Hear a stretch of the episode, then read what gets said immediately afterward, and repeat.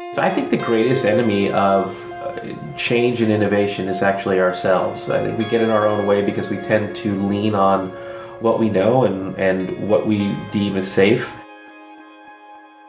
Hi, I'm Paul Miller, and this is Digital Workplace Impact, where we investigate and explore the ideas, practices, and people impacting the new digital worlds where we work. Digital Workplace Impact is produced by the Digital Workplace Group, DWG. DWG is a strategic partner covering all aspects of the evolving digital workplace industry through membership, benchmarking, and boutique consulting services. For more information about DWG, go to digitalworkplacegroup.com. So, the subject of the episode today is all around work, and we pose the question Is there a future for work itself? I don't think I can remember a time when work has been so much under the microscope, in conversation, and under debate. Whether it's about AI, software, mobility, robotics, knowledge, education, etc., etc., I think we're all asking ourselves where is the work going to be in the future and kind of will work survive this transition? And so, in order to discuss this question, I pondered which guest to invite onto the show. And I was really delighted when Brian Solis, who many people will know, agreed to come on as my guest. Brian is a principal analyst at Altimeter Group. He's an award winning author, a very prominent blogger and writer, and is a digital analyst, an anthropologist, and a futurist. His new book, which is a fantastic read and it's beautifully designed, is called X The Experience When Business Meets Design. And it introduces the importance of experiences as the new brand. Brian's done lots of research, written various books, all around helping executives and everyday people understand better the evolution of technology and its impact on the way that we live. I think I need to give the audience a health warning. This was a kind of darker episode than I expected. It verges on the alarming, uh, it's certainly challenging.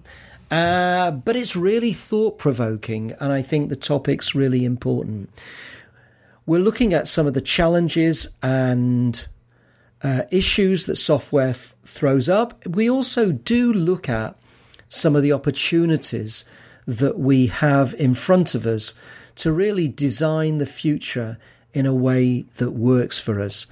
I am reassured because I think, as Brian says, that we have the power to really take hold of this and work this through. I'm also reassured because I come from Manchester in the north of England, and it's a city where the Industrial Revolution was born um, just over 200 years ago. And that was certainly a time of turbulence and change. Imagine working in the fields in a rural idyll, and all of a sudden the steam engine comes along and the modern world is born. So sometimes change happens, and this is one of those periods. So, make the judgments for yourself, ladies and gentlemen, Brian Solis. So, uh, Brian, it's clear that the work itself is is really under investigation at the moment, probably as as never before. And and why do you think this is happening? Oh my goodness! That is, uh, how much time do we have for that answer? so so many things that are happening, uh, and a lot of it is, you know, look, uh, society as a whole has has evolved and has brought along with it uh, its belief system, its values, its perspectives. Uh, and at the same time, we have new generations, we have technology that is affecting all kinds of generations to see things in different lights, uh, to get sort of a globalized view or internal, let's call it in, internet view of the world. Uh, and you have essentially different perspectives uh, and different belief systems and values that are clashing all at once. Technology at the same time isn't necessarily helping as much as it could because I don't think that uh, leaders around the world, both in government and business, we'll just say just in, in any industry, didn't anticipate the impact of information or misinformation in the lives of everyday people and how social networking in particular created a perfect storm for navel gazing, accidental narcissism, as I call it, mm-hmm. sort of this idea of influence or false influence, uh, and and more importantly, the rapid network effect of misinformation or the disintermediation of misinformation. And so you have a, you have essentially a society that was blindsided by this perfect storm and experts who were so busy focused on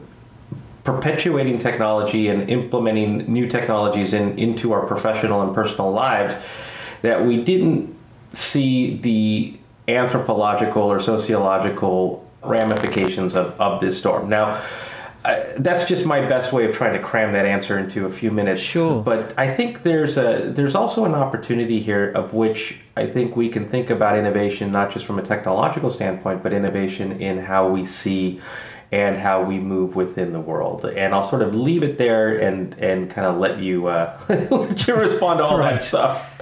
That's that. That's great. I mean, the, the, the word that sort of stay with me is that that society's been blindsided, and and and and I really love this idea. I mean, and we're we're recording this a a few days after a pretty substantial global cyber attack, and and what struck me was that the response and the fix to that was a 22 year old in a cafe who happened to do a little bit of digging and found a kill switch.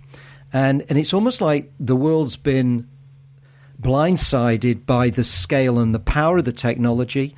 Uh, is quite unready for the response, and I'm I'm kind of thinking about this in in terms of the subject for today, which is you know is there a future for work? So work's under investigation, and, and one of the things that's been running around my head is is whether work is something that's just going to persist through this digital age. Obviously, we're seeing all of the implications of AI and software and the automation of work. Do you think this is going to enhance work, or do you think work itself might morph into something quite different in the future. Not even sure whether we'd call it work. I I love I, another difficult question from me, Brian. exactly, sir. I was just thinking. All right, how do I oh tackle Oh my this? God! These, what time's the plane? These are great. exactly. I'll just ask them to wait. These these are great questions, and I I have to tell you. There's just there's so many factors here. We, we also haven't the one thing that's very interesting, I'll just take a step back, and it sort of applies to both questions that you've asked thus far, which is this innovation outside of our perspective. Let's just call it technological advancements. Let's call it disruption.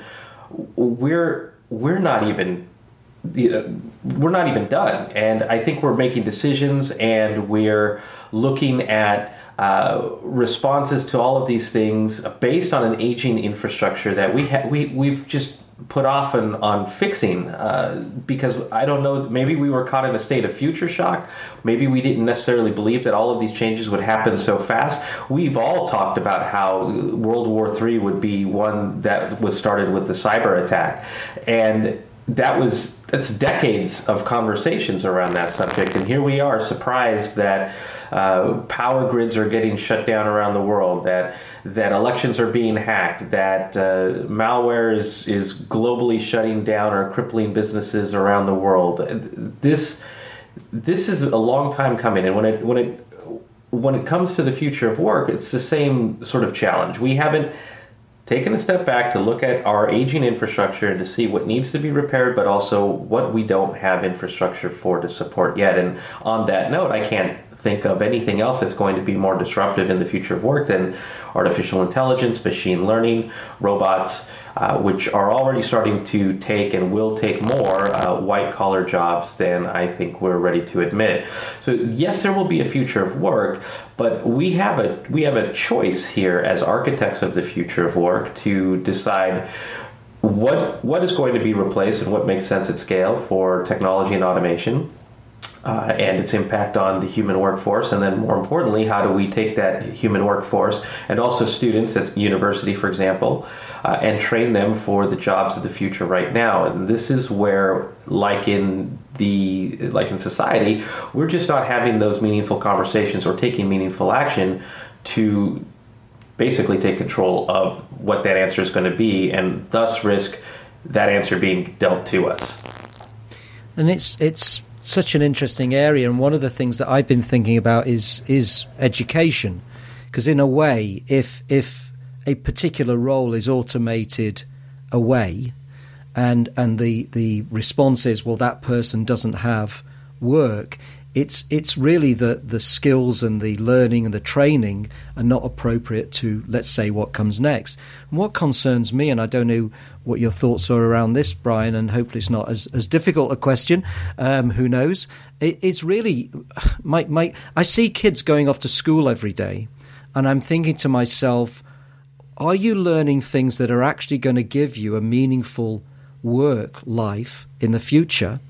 Or are you learning things that are really by the time you graduate are just going to be kind of obsolete. And that really uh, certainly concerns me.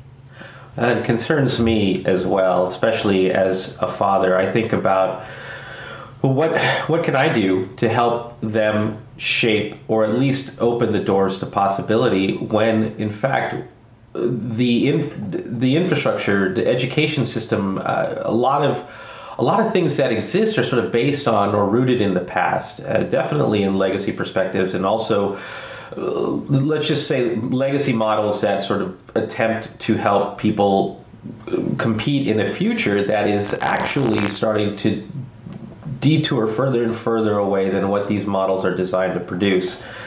So I think there's innovation and disruption that is both happening and imminent.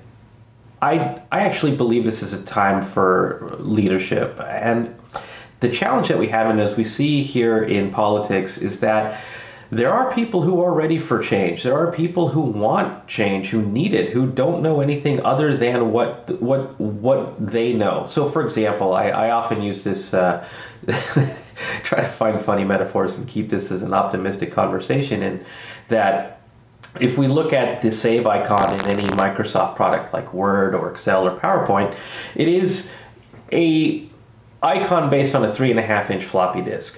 And there is a group of us who understand what that icon means, and it makes sense because we used to save things on a three and a half inch floppy disk. But to an entirely different generation, they have no idea what I'm talking about, and to them, that's simply a save icon.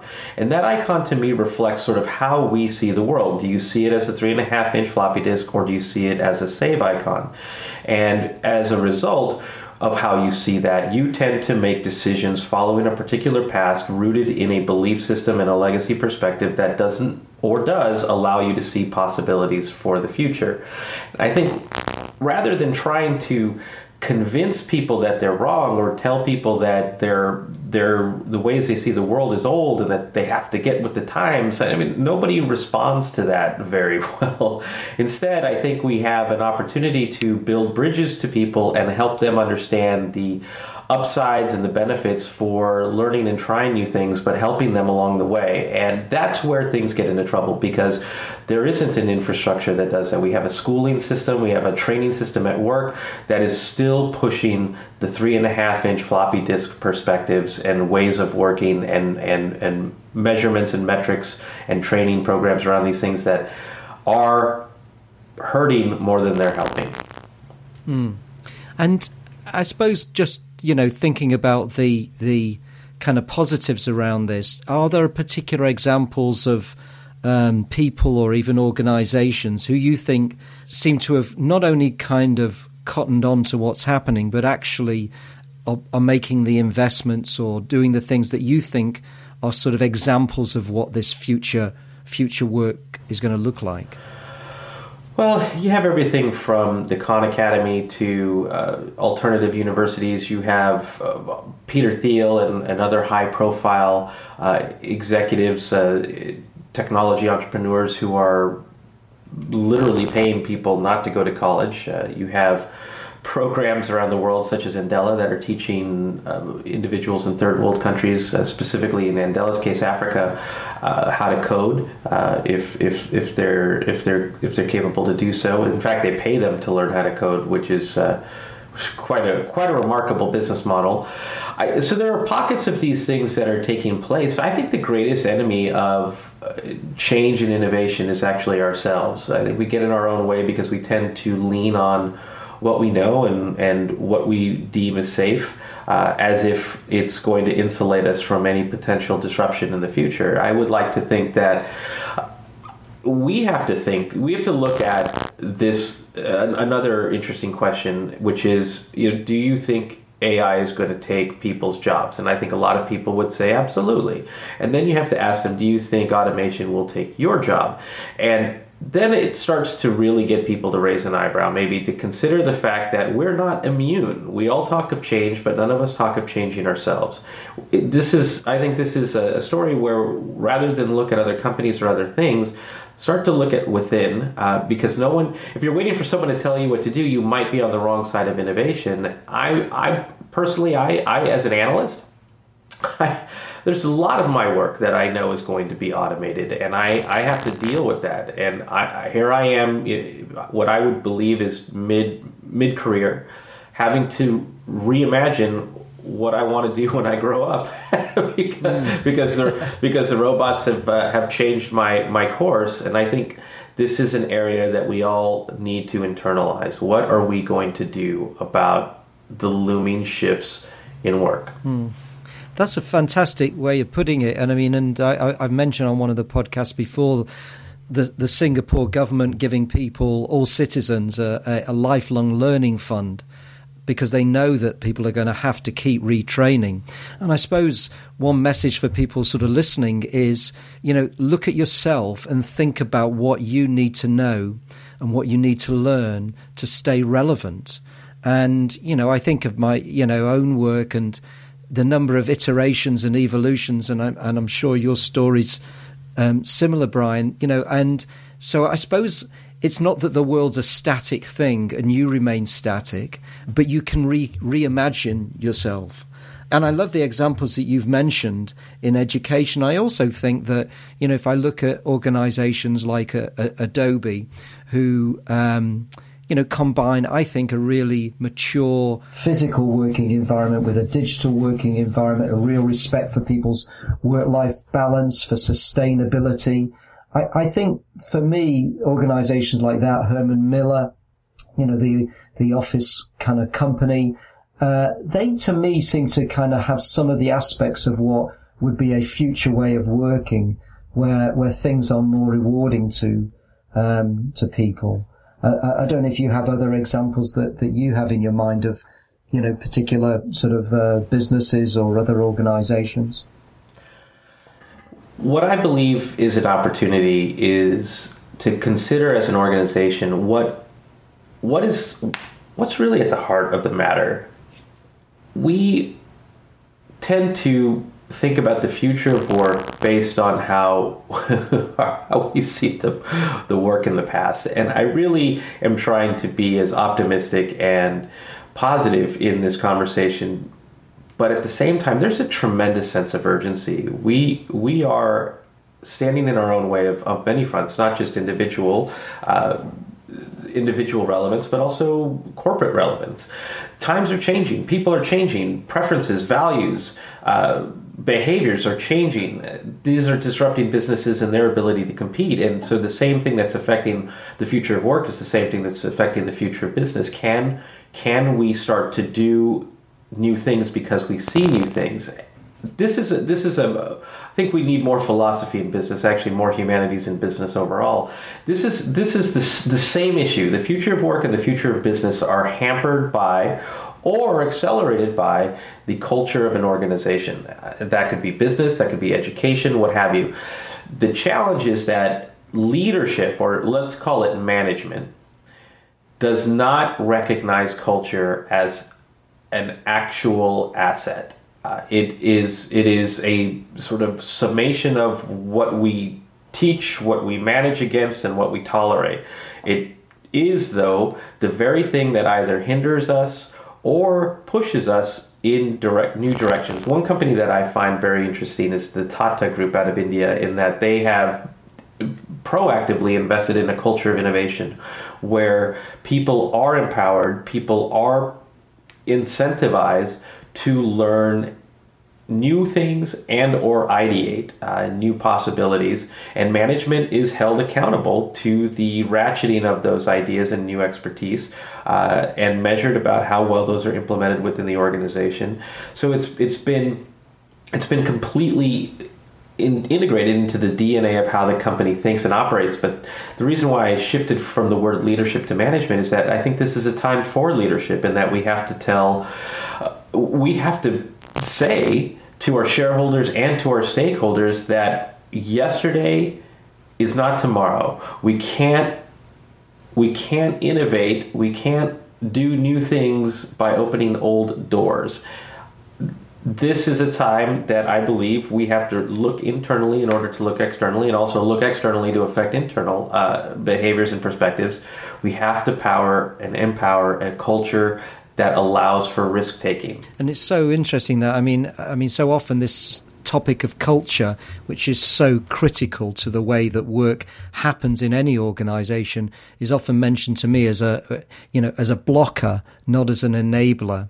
You know, uh, you know, our culture's resistant to this. But I suppose when when we look at the scale of of innovation. Uh, forces at work in the world around us, it's not surprising that people are kind of struggling to keep pace with it and to keep up. And I, and I, I suppose that's why I was kind of intrigued by this idea whether in debating work, um, the work itself might be some, you know, uh, might not survive this.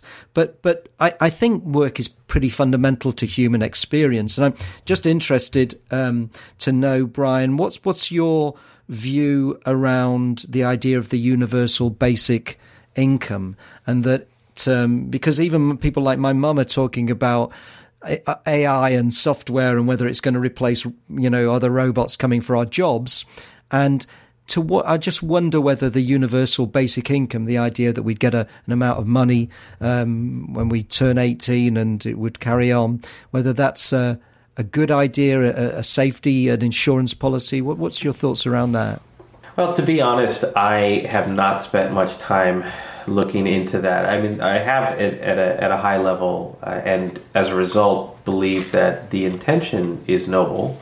Uh, and you know, I, I live in the United States where you know we're not even sure if Social Security is going to is going to sure. make it uh, to to uh, to support a lot of the people who've paid into it over the years. I, I you know I, I want to hope for the best. I'm a hopeless optimist but at the same time, you know, the systems of which are introducing these ideas and which would be managed uh, or which would manage and regulate them are, uh, for all intents and purposes, corrupt or questionable today, and and or rooted in legacy perspectives basically the you know the theme of our mm-hmm. conversation today so i i don't know that i trust it i i don't know that i would uh, it would have to be something that was so mm-hmm. strong and so supported not just in one country but but universally and in the meantime while i would champion for something that protects us otherwise we're going to have a real you know, the the distance between the haves and have nots uh, you know, we think we're seeing a, a very interesting set of uh, circumstances today. Just wait until AI really starts to get hold and really starts to displace, you know, basically the middle class, uh, and we're we're not prepared intellectually or emotionally for that conversation today. And so the idea of a universal basic income, I I, I think it's it's certainly interesting. At the same time this is a, this is a personal story. We we need our own insurance policies. I, I don't I don't know that we can lean 100% on anybody or anything to take care of us. I think we also have to assume as individuals, we have to invest in our own futures as well. There's a very interesting thing going on. Um, I, I, heard about. I think it's called Giving Good, and it's it's taking this idea of a universal basic income, but it's disintermediating the state. So so in uh, it's been operated in various villages. Um, in Kenya with 26,000 people. And, and the idea is an individual can give another individual, so somebody with money and wealth can give money to uh, somebody who doesn't have that direct into their bank account. And, and so it's, it's essentially a, a different take on on a kind of charitable giving, but it's just you know you might support somebody going through school, uh, etc. But this is like direct giving, and I thought that was an interesting thing. And some of the um, you know kind of stu- studies and experiments going on like that, I think are are um, uh, really interesting. Uh, but I, I, know Brian. Um, it's been great to have you on the show, and I know that you've got to um, dash off, so I don't want to keep you um, any longer than uh, than than you can. But it's been fantastic to to have you on the podcast, and you know, thank you so much, Brian, for for all of your contributions. Well, it's it's my pleasure, and thank you for your contributions. I'll leave you with this. I came up with a. Uh, I, often come up with cartoons and, and imagery to help communicate to people what, what the potential future is. And it's a, a woman at work uh, on her laptop surrounded by, by robots. And the caption says, Yes, robots and AI will one day affect your job. However, your expertise, value, and legacy are yours to define. Get in front of it. Don't let those robots defeat you. right. That's that's that's that's good. I'd be interested to hear what the robot's response was.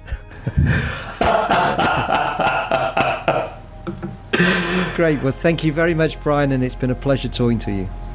Yeah, the pleasure's all mine. Thank you again.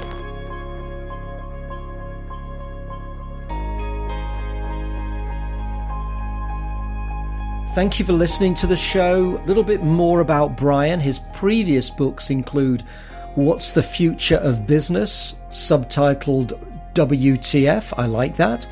And it explores the landscape of connected consumerism um, he published The End of Business as Usual. That was named as a top 10 business book by Publishers Week. Brian is a regular contributor to leading business and industry publications like Ad Age, Forbes, Wired, VentureBeat, amongst others, and he's an official LinkedIn influencer. So, for those of you who aren't aware, Digital Workplace Impact is produced by the Digital Workplace Group, a strategic partner and boutique consultancy supporting more than 100 leading businesses and public institutions to advance their intranets and broader digital workplaces through benchmarking, research, and practitioner expertise.